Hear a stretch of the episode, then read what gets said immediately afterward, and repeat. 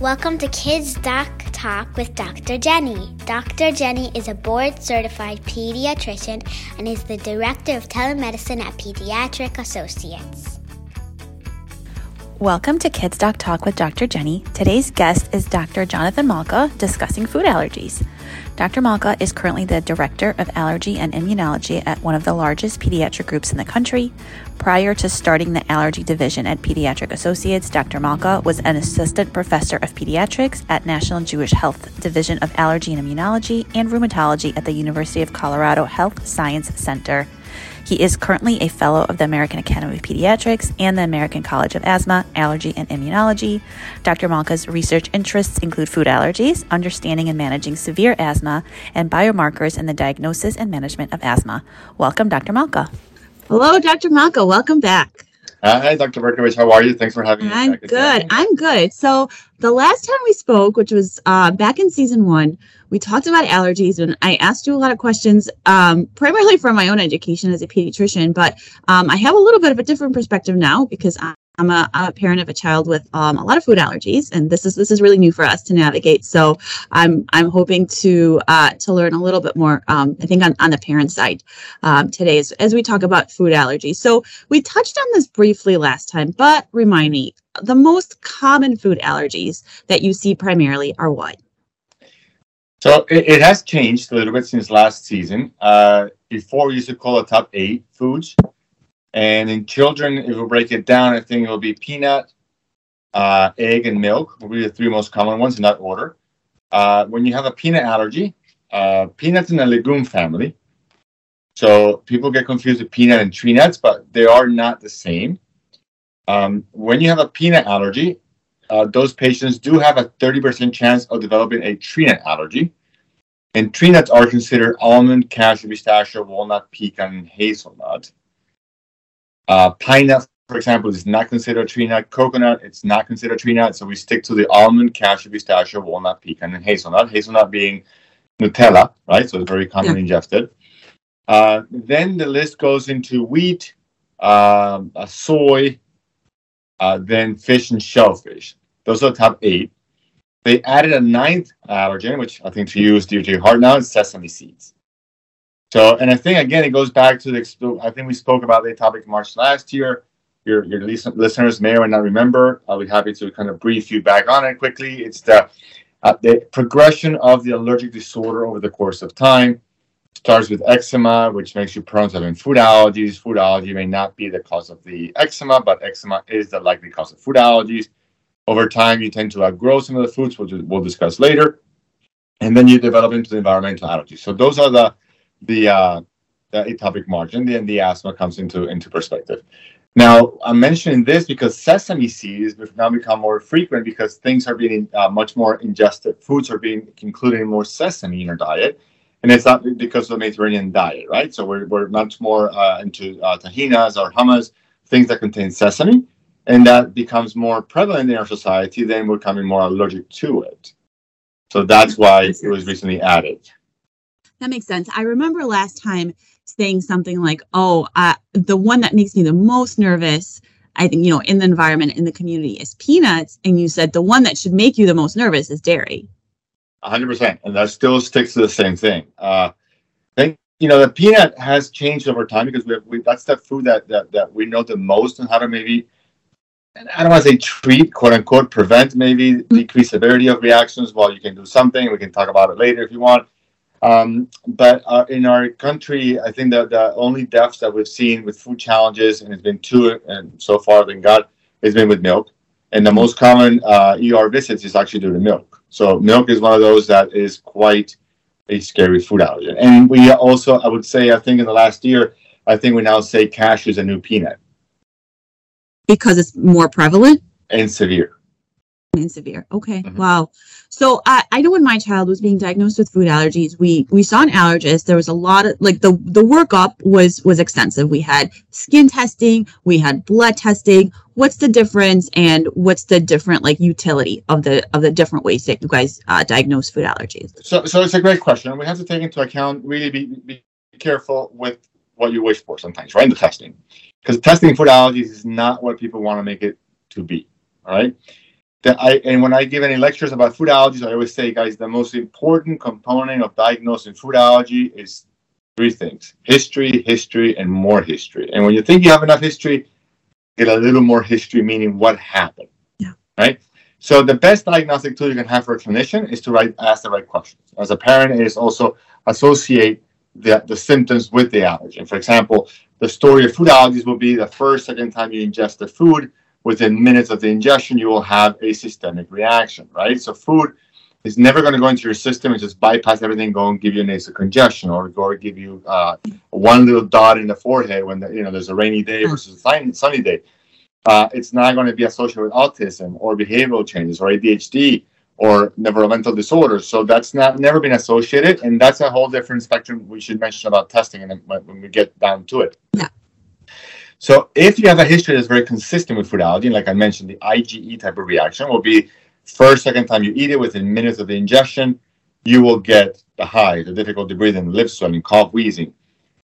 That then you confirm if it's an allergist, such as myself and um, my, my colleagues in the allergy group, you will do that a skin test, and the skin test kind of confirms diagnosis. Okay.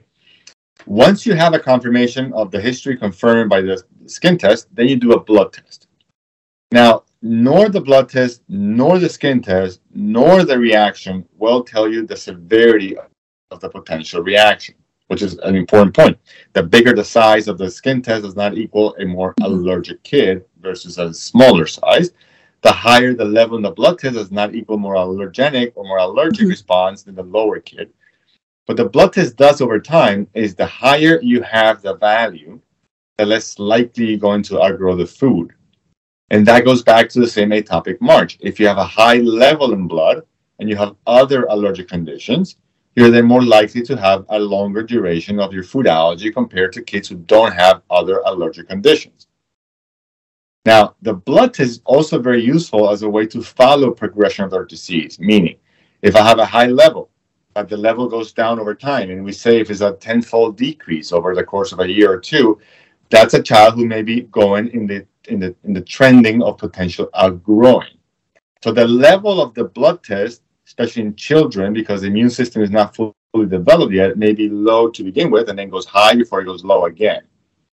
So you have to be careful. Even though it may be low at the beginning, the kid may be more severely allergic than when actually is becoming very high. So does it not mean that the high one needs an epinephrine versus this one does not need epinephrine? Both of them need epinephrine at any time they're around, and we'll talk about later about treatment. Yeah. So to conf- to assess to give you the short long, long answer to your question will be history is the best way. Skin test confirms diagnosis. Blood test is a, is a way to actually follow progression of disease over time. When levels go down, then you will retest and then hopefully food challenge, which is the gold standard. Now, let's say the other the other side. So a positive test, blood test or skin test equals a 50-50 chance of being true. So what I tell my parents is my patients, if I toss a quarter, I literally give you the same answer. So what is going to tell me if that quarter is right or wrong is going to be the testing. If we have a test that is positive and the child eats the food, you do not want to take the food away from the patient's diet.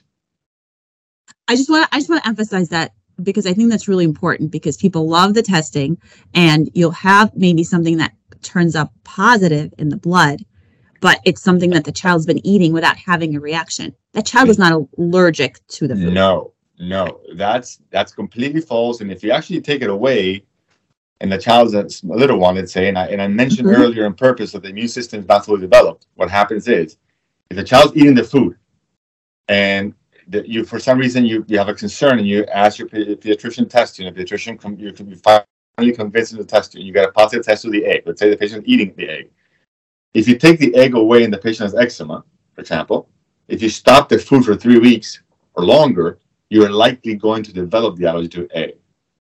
So stopping the food because of a test where there was no history of reactions before the test, you actually will promote the development of allergies.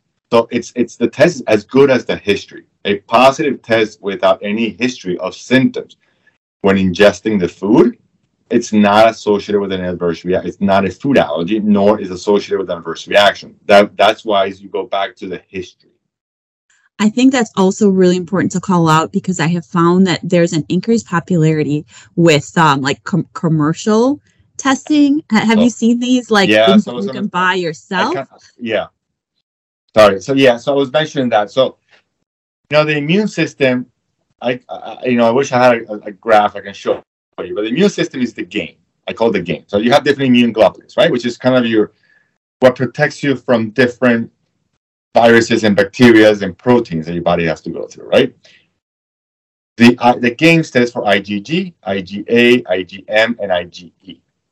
Okay, so let's say, for example, uh, the IgE, in theory, it's it's in present in our body to protect us from parasites, but we don't have parasites in this country. So, like anything in your in your body, when you lose balance and you have too much of something, you that becomes abnormal, and that abnormal behavior of the IgE is what gives you allergies right? So we measure IgE as a way to measure allergic response, like I just mentioned, the skin test and or the blood test. Yeah. So blood test for food allergies only IgE, right? The higher the level, the more likely you have it if you have a history, but does not mean severity. Now, when you ingest the foods and you tolerate the foods with no consistent reaction to an allergen, meaning the highs, difficulty breathing, shortness of breath, the things we spoke earlier, your body is actually provoking IgG. The IgG in the game is actually the one that makes memory cells. For example, when you give a child vaccines, your body produces IgG to that vaccine, so you're protected against that virus or bacteria you're getting.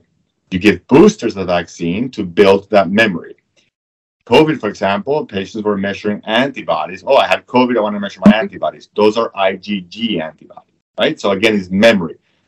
The more you have exposure to it, the higher the level, and it goes down over time if you don't ingest it regularly. Those tests that you're mentioning, those are not standardized testing. That is not covered insurance, are quite expensive. And what they measure is actually IgG. So that has no role in food allergies. So basically, when you see that, the more you ingest a specific food, the higher the level you'll have. But because your body's promote making more of proteins or having a better response knowing not to attack that food. Usually the patient comes in with that test is a big list of foods and I tell them, oh, I'm very sorry, you just spent 400 bucks. Yeah. And basically I can tell you what you ate. That does not equal in any way, shape or form allergies. It's The opposite to allergy. Wow. I think that that's really important. I hope people people listen to that because I think and I, I mean I can understand as a parent like you you want wanting to know right especially if you have maybe other children in the family or other family members who have true food allergies Right. and when right you you kind of want to know ahead of time so that way you know what to maybe a- avoid exposing your child to but it sounds like that may be detrimental which I think leads me to my next question of prevention right and is, is there anything that we can do because I think the answer used to be no but now the tide has shifted like what is there anything to be done in terms of uh, preventing the development of So- some food allergies Yeah, so that's a great question. The question we get asked the most. And actually, you mentioned something that's quite important. When you have a family member who has a food allergy, those are the ones that should be exposed the most. Yeah. Right. But that's in reality the hardest one because you're afraid of the other scared. reactive. Yep. And I think that's also an important concept we have to tackle, right? You you have to understand that there's a lot of myths and misconceptions about food allergy, right? The first thing is being around food allergens, if you don't ingest the food, you will not have a reaction. So anaphylaxis, which is a dreaded reaction, or really a systemic reaction will only take place if you ingest the food. Contact to the food, as long as it does not contact the mucosa of the mouth, it will just be a local reaction. You can literally, if I touch my arm, I just wipe my arm, wash, you know, soap and water, and it's done, right? Perfect. So if the best thing you can do for a child who's been diagnosed with food allergy, so let's before you ask how to prevent, is you should really work on education on what is expected behavior, what is an, a, a good fear to have, respect. I call it like the ocean. You want to go in the ocean, but you want to respect it, right? It's because it can be a traitor.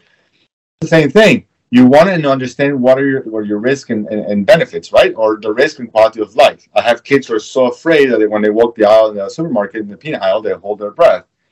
That's not a normal response. I understand where they're coming from. Don't get me wrong. I'm not ju- judging or criticizing anyone, but I think if you have the right education, you can prevent those behaviors because it leads to bullying in school. So we have a lot of bullying in school. So understand the concept of allergy, right? So just being in the, in the, in the environment is not going to give you a reaction, right? So I emphasize that because if you have another kid, you want to make sure that kid has exposure to the foods. Now, the second sibling does not have to have the same allergen. Right? He's more at risk of developing allergies in general. It may present with eczema, it may present with rhinitis, meaning congestion runny nose, itchy eyes, watery or asthma. It may present with food allergies. But there's so many allergens you can have reactions to. So likely some of them, if he has a lot of food allergies, will present the same, right? Because if how many eggs can you know, egg is a common one, you may have egg as well. So in the child who has not been diagnosed, right? And let's say a parent comes to me and I confirm that she's pregnant. I don't mess up, you know, because I, I got myself burnt in the past. So yes, she's pregnant. Uh, so the first thing data has shown that in the third trimester of pregnancy, you can start by adding probiotics to the maternal diet. So the reason why probiotics is useful is because if you give the right microbiome to your child, meaning the right gut flora in a way, and then not only gut flora, the microbiome extends all the way from skin flora to respiratory flora. So the microbiome is actually even more than DNA information that we have. If you have the right microbiome, you're likely going to have more of a barrier effect. So your gut is more, it's more mature in a way, it's more tight it lets it less less proteins come in that make you more sensitized or prone to becoming allergic, less chances of an eczema. So if you start with that, and then you go into introduction of foods. Now, let's make let's be on, clear what's been the most approved and, and reproduced study has been the peanut study. And long story short, it's called LEAP. It's learning early about peanut. And they basically did little children who were between four and 11 months of age who had moderate eczema and food allergy to egg because that's an important point. Egg is the most common food associated with eczema, not milk. So changing formulas may not answer your question. So then, in those patients who had a little skin test to peanut with no history, so they were sensitized, again, a patient who had no history but it was positive, they went ahead and divided into two groups, patients who had peanut, patients who avoided peanut. Long story short, the patients who ate the peanut had a significant less chance of developing food allergies. Mm-hmm. Okay, the study was concluded. A year later, the, stu- the patients kind of ate peanut as, as much as they want or didn't want. They challenged again, and they went ahead and had the same protective effect. Recently, just published data, actually hasn't been published, was just presented, they call it LEAP Trio. So they follow the same kids, now they're teenagers. And they ate, the group that ate peanut, ate peanuts as much as they wanted. The kids who didn't eat peanut, didn't eat peanuts, didn't eat it. And still you had the protective effects in the patients who ingested peanut. So what we showed is that if you start early when the immune system is still plastic enough that we can change in our direction, it's not completely mature, as I mentioned earlier, you may protect from early. And as long as you have some exposure to it, that's important. You must continue the exposure. You can have a lifelong immunity or protection from the food allergy. So Introduction of the peanut at four to six months after the baby is able to ingest fruits and vegetables and a motor develop is uh, tone is developed and the, and the feeding part is developed. You want to introduce peanut butter. There's a snack called Bamba, uh, which is like a like a Cheetos made out of peanut. There's some data to suggest that things things should be done for eggs, same thing for milk. There's peanut butters, of course, always going to have choking hazards. And there's even data to suggest that if you introduce milk in the first two weeks of life, and I'm not discouraging breastfeeding by any way, shape, or form, you supplement milk in the first two weeks of life, you may also have a decrease in the incidence of food allergy to milk by six months of age. But then the study showed that it's not just the first week or two weeks that's important, it's at least drinking 10 mLs for at least 30 days that will protect you for six months. So it's not just, oh, he had it one time, nothing happens, he's, he's protected for life. No, no, no. You give the food, continue the ingestion of the food as they go. That, that's so interesting. And um, I actually have a follow up question uh, just in terms of the milk, because when, when I think of, you know, giving whole milk to a newborn, obviously that is concerning to me. So that that's not necessarily what you're saying. I'm sure there's no, no, different no, rec- recommendations for formula. doing it. Regular formula. Okay. Not whole milk because the kidney's not mm-hmm. ready for it. Regular formula. Right. Not even hydrolyzed formula, not even the ones that are mm-hmm. broken down. You want to go for intact protein because that's the only way you're going to promote tolerance by building the right immune cells, the IgG I mentioned earlier. That's fascinating because I always thought of one of the things that breast breastfeeding protects against was the development of food allergies. That's what was like one of the protective sort of factors. I'm still a board certified pediatrician. I'm still keeping my certification, but that statement has never been actually proven. Oh wow. Okay. Breastfeeding is amazing. I, I'm not discouraging you. You should always breastfeed. But as a protective effect for food allergies, Mhm. there's no significant data to say that, that has been shown. But can it be, would I say stop it? No. I'll continue. We just got to think about maybe supplementing, and it's not going to stop breastfeeding. It's a very small amount, but you want to supplement and keep Right. it there from, from the get go. Especially, again, it's not for everyone. It's not for every patient who walks into your house, not for every mother listening to the Right. podcast. It's for those patients who have family risk factors or as someone else with, with the food allergies. You want to be proactive to minimize the reaction of that other patient. And it's important to understand one thing. A lot of parents are concerned oh, what if he has a reaction? Yes, that's a good point. But let's go back to the term I've used a lot today. The immune system is not fully developed, right? So the reaction at the first exposure in children is actually very mild. It Tends to be just hives. Mhm. And if you ask the question, majority of parents, what they do when they get the reaction is, oh, I just gave him a bath. That, to my knowledge, water is not cure, although water is great. But what I'm trying to say is things will tend to go away on their own because it's a mild reaction because your body's still not fully, fully blown up in a mature immune system, right? So that's why when you get risk benefit, you're better off by introducing than not because the reaction will not be a life-threatening anaphylactic reaction. Follow, but I also don't want people to necessarily see, right, introduce the food, see the reaction, be like, okay, now they're having a reaction. I guess they're allergic. That's also not the correct conclusion, right? That's when we really want to get an allergist involved to add that that supplemental piece to the puzzle of the skin testing and the blood testing to actually confirm whether or not this is a true allergy. Yes, because now we have a lot of different approaches, right? We have a different something called oral immunotherapy.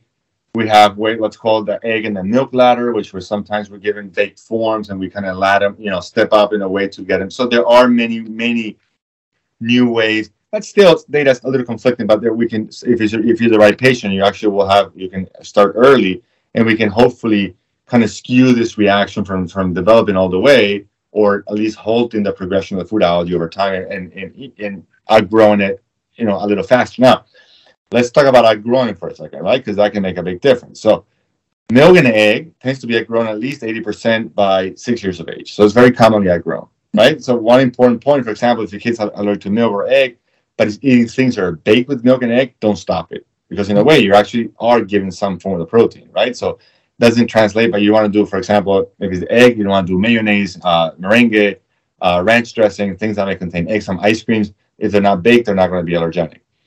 The peanut is outgrown only 20% of the patients, and that's where the blood test becomes a useful tool, right? The tree nut's only about 10% or less. Fish and shellfish less. Sesame will be considered the tree nut family, so each of those foods seems to be then longer, right? So that's why if you're early and we can do something about it, with most of the foods we can nowadays, you have a better chance of at least not having a severe reaction and potentially accelerating the, the outgrowing of the food allergy. So that that makes sense to me because I remember going for the oral challenge. My, my son had an oral challenge because his testing was inconclusive for peanut allergy. He had a bunch of confirmed food allergies, but the one that I think didn't make a lot of sense looking at the blood work was peanuts. So our allergist recommended um, an oral challenge, and we needed to schedule it kind of urgently because he was about to turn one. And I remember that that that was an important piece that, like like you were saying, we really needed to do it sooner rather than later because we wanted to sort of continue that exposure if he was not in fact allergic, which he's not. So now we kind of have like a prescription of how often we have to give him peanuts. Right, right. And there are different forms on days, and we convert the amount of proteins you give. And, and once you have it, we can do it maybe a couple times a week. You don't have to do it every day like a religious thing, but just keep in their diet, and, and you're likely not going to grow it because if you didn't, he potentially will have the, the food allergy to peanut. So now let's let's talk about treatment because I think we have a nice overview of like what what to expect and what to look for. So let's let's talk about treatment because I know this also is is like an exciting kind of development in the field and there's there's new ones coming out regularly. Right. So so there is um there there is the, the one biological. So it was one laboratory that made peanut protein. Uh, it's called Palforzia. It's it's quite expensive and it's it's really hard to do in the sense that uh, you're just it's, it's not it's too little amount of protein and too expensive. And we have a lot of different ways that we can do it, which is significantly cheaper for the families and easier to do. So um, Palforzia was done in patients is used or what's called oral immunotherapy. I mentioned this earlier. So oral immunotherapy are patients who already have developed the food allergy, and now we're trying to protect them from a severe reaction. Now it's a big difference because a lot of patients believe that OIT, which is oral immunotherapy, is going to make you outgrow the food allergy, and that is not the reason why you should do it because it may not actually work that way. It's actually not never been shown. So OIT goes back to when you can do it, right? So I mentioned earlier that you start early, like the LEAP study, and you keep, you're going to have life, even if you don't eat every day, you're going to have lifelong uh, protection. In the oral immunotherapy, once you stop, you may go back to square one. So oral immunotherapy is a very labor-intensive procedure that has to come into the office every two weeks. We give increasing amounts of the protein. We start very little dose. The, the parent, the kid goes home with the parent, and he eats it every single day. And then, and two weeks after, comes to the office and we reach a dose that we believe to be a maintenance dose. And that, for, for example, for peanut is about two grams of peanut protein. I'm sorry, it varies depending on the different foods that you have different amount of proteins. Then you follow the blood test over time. So you do like a blood test before, a blood test in the middle, a blood test a year after. If the level's looking good, that he's a good responder, you start to go down. Now, those patients are just able to tolerate the food or uh, uh, small amounts of the food, but the moment they stop, if they have not outgrown it, after a few months, they're going to go back to square one. That approach also for babies may be actually much more beneficial because in babies, when you start doing that, because again, the immune system is not fully developed, we actually teach them. And then those patients tend to outgrow it much quicker. So that's the biggest now, the most common one. It's been a, there's more data now. There's some, I'm personally done for, I'm doing for peanut, for cashew, sesame and, and egg. I'm avoiding milk because it's quite dangerous, like we mentioned earlier. Um, there's no really good data for fish and shellfish. There is for wheat. Uh, so for the common ones, you can do it. Uh, there is something called the egg ladder and the milk ladder. So some patients don't have to go to the burdensome of doing OIT, but they can do uh, like very baked products, or they can even do lightly baked products, but they just can't do the egg, for example. So we kind of step them up every, you know, in baked forms, and, and they can do it at home or in, in the office and they do it every day. And then over time, we follow the progression. Those are kids who tend to grow it. For some children, it's not worth it to do anything, and really, time's of the essence. You just follow over time, and they'll like grow on their own. And uh, some kids will grow between three and four years before the you know the six year cutoff. So some parents, I tell them, look, I think you're a kid who's you don't have any risk factors, your levels are low. I tested it twice, and you know, in two different uh, points in time, and they're low. Let's not go crazy and bring you here every two, every two weeks. I think just give it time and by the time I confirm it, then I bring them in, do a food challenge. So that is kind of the approach once you have a diagnosis. Now, for the patients who are not diagnosed yet, or we want to prevent, we then have discussion we had before about their introduction and make sure they continue. If they have a reaction, then they will jump, you know, shift to the other group and become now the, the, the patients who are only treated. But we already have a base that they, they can eat some amount. How do you decide who's a good candidate for OIT? So that's a great question. I think first of all is parents' commitment, right? So I think it's uh, a parent who is willing to do it because it's quite labor intensive. It's every single day. There's a lot of restrictions when you do OIT. Uh, you cannot exercise for two hours after after ingesting the food, the food because body temperatures uh, will change the, the dose, right? Reaction to the dose. So, for example, one day I ate uh, one peanut M&M, the next day I ate it and I exercised, uh, I may have a reaction even shown that maybe uh, menstrual periods, right? If you have your period, your body temperature goes up, you may have actually the same changes in doses. Um, so teenagers are quite hard to do because I think they're very compliant and they have such a lifestyle that they're not going to be taken every day and they get tired of doing it. So I don't like I, I personally and a lot of uh, allergists out there do. I personally don't start teenagers unless there's a really commitment or if they have the, the kids who are at high risk who has had reactions and needing epinephrine a few times those are kids that I will have a discussion. I may not go all the way out to you know, the maintenance dose. I may go to a do- lower dose. I may protect them from accidental injection. Um, I may, if a patient has ex- a bad eczema or bad asthma, those are patients who are at risk of asthma. If you have a reaction, you're more likely to have a more severe reaction. If the patient's compliance, meaning his follow-up in clinics are not good, it comes once every few years and wants to do OIT, those are patients going to even likely fail because the likelihood of making of failing OIT is when you start skipping doses. If you skip a dose and then you go back to eating, oh, it's fine, I'll eat the next day. Mm-hmm. Or if you exercise, or think, or if you have a fever, you got to change. If you have a dental procedure, uh, because there's an open now wound, direct exposure, and more more more penetrance, right? Yeah. So so there is a lot of caveats, right, to do it, and uh, uh, that's why I personally believe that little children are easier to do. Mm-hmm because parents are still managing them. I think you can control them. You know, don't exercise for two hours, mm-hmm. and I think also they have a greater chance of like growing the allergy, right? So I think it's it's a it's a win win for them. uh, to make a commitment for a kid who's not going to be eating, you know, uh, or, or stopping at some point. I, am now doing like an eight-year-old uh, who has a lot of food allergies, and we decided that you know the mom wanted to do some foods because he needs some foods in his diet, so we added almond, and we're now doing sesame seeds. So it's two foods. We may do one more at the end if everything goes well. The second one as a way to just give him something, but he still got to carry his EpiPen. He still has to carry everything else. He doesn't have any other comorbid condition like asthma, allergies, or eczema. Uh, so it's a kid who's not such a risk, just many food allergies. So I I actually want to wrap up by talking about the EpiPen, which has come up a lot in this conversation. I think it'd be irresponsible for us to have a whole conversation about food allergies and not mention anaphylaxis and not mention the utility of the EpiPen. So what what what is anaphylaxis and why why should everyone with a food allergy or really any kind of allergy have an EpiPen? So so in, in, a, in a food, food I mentioned earlier that we don't have a way to know the severity, right? So I keep giving the example always to my parents is, well, when you drive, you wear the seatbelt, right? Why? Because you may get into just a little bumper, but you know, fender, or you may get up to a full blown accident, right? God forbid that happens. If that happens, you have the protection of the seatbelt. So you don't want you, you if you leave your cell phone at home, you're likely going to be nervous, and you're likely going to go back home and get it, right? Because it's a, it's a, it's other than playing, you know, distracting the kids, it's a useful tool to communicate, right? So that you kind of have to think the same way for the EpiPen. Any adverse reaction to a food is an EpiPen potential reaction. Any food allergy. Data shows that if you delay the use of the epinephrine, you're likely going to have a much more severe reaction.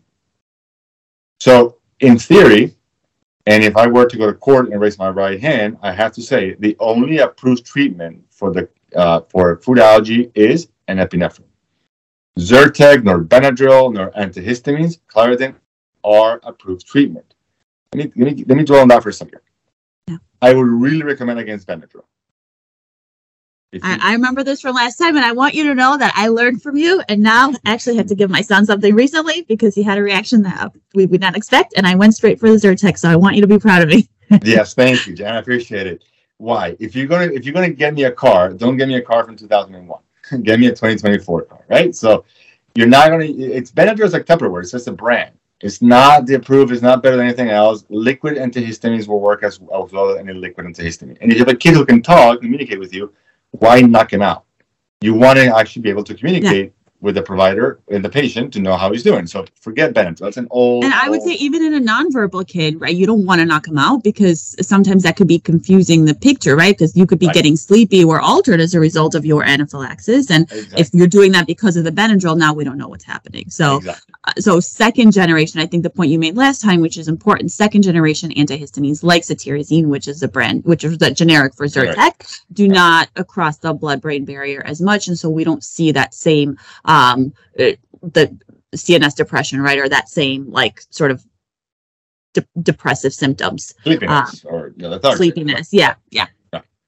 So, so now with that said, even a second generation is not the approved treatment. Mm-hmm.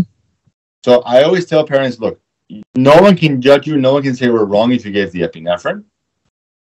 So the right approach should be first sign of a reaction to a food, and that again, the signs can be subtle. A little baby can just start going like this, and that can be that having some difficulty swallowing. Why wait? Yeah. Right. So the first sign of a reaction, if you know notice the ingesting of the food, the right approach should be epinephrine, Zyrtec, and if asthmatic, I will give albuterol. Now, the old data says you have to go to the ER. Look, if you do that approach and the kid's doing fine, you really don't have to go to the ER, especially when you have telemedicine available nowadays. You can just follow up with them, and those patients are likely going to be fine. You get a refill, you're good to go. If that same patient, for example, has an improvement, but within five ten minutes kind of gets worse, then you give the second epi, and then yes, 911. If that same patient, you give the epi, you give the Zyrtec, didn't get better within five minutes, you give the second epi, and you call 911. So an important thing is you must carry the epinephrine auto injector. They come together for a reason. It's not mm-hmm. one for me, one for mom, one for me, one for grandma, one for me, one for school. Two for me, two for school. I know they're expensive, but you must carry the two of them together because there's a 20% chance of needing the second epinephrine. If you misfire the first one, you're going to have an issue if you don't have second one.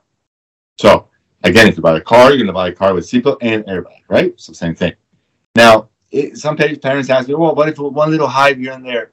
Just hive, and you're not sure if you ate the food, fine, you can do Zyrtec. But as long as you start having any other symptoms, you have concern, or your maternal instinct or paternal instinct for that matter, gives you any you have any doubt or starts coughing or just like even scratching his tongue, just go for the epinephrine. Hmm. There is no harm if you gave it.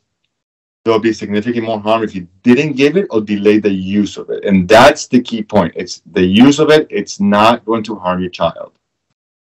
Yes, you may have nightmares from the scare of you had hmm. injecting your kid, but it's a very easy pen to use. Just be trained how to use it.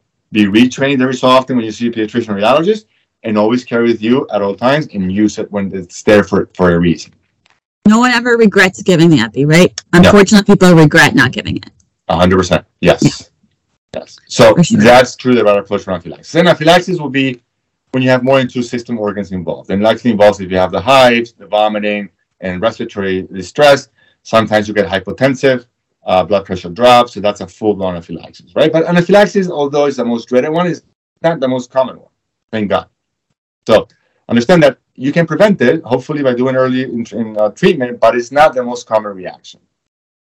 It, it can happen 100%, but it's not the most common one.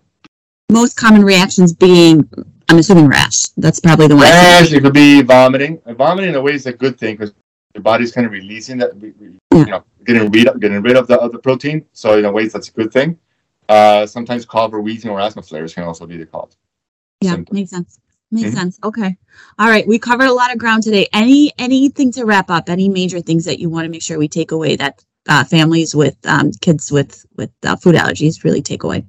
Yeah, so so I think we touched on a few things. I think the first thing is just testing based on history. Don't just taste t- uh, look for allergies a way to explain everything because allergies are not going to explain everything. Not every nasal congestion is a, is a food allergy. Um, if you have families with kids with food allergies, education for your patient, it's for the patient allergic to. It's the best thing, you know, not to grab food from others' plate.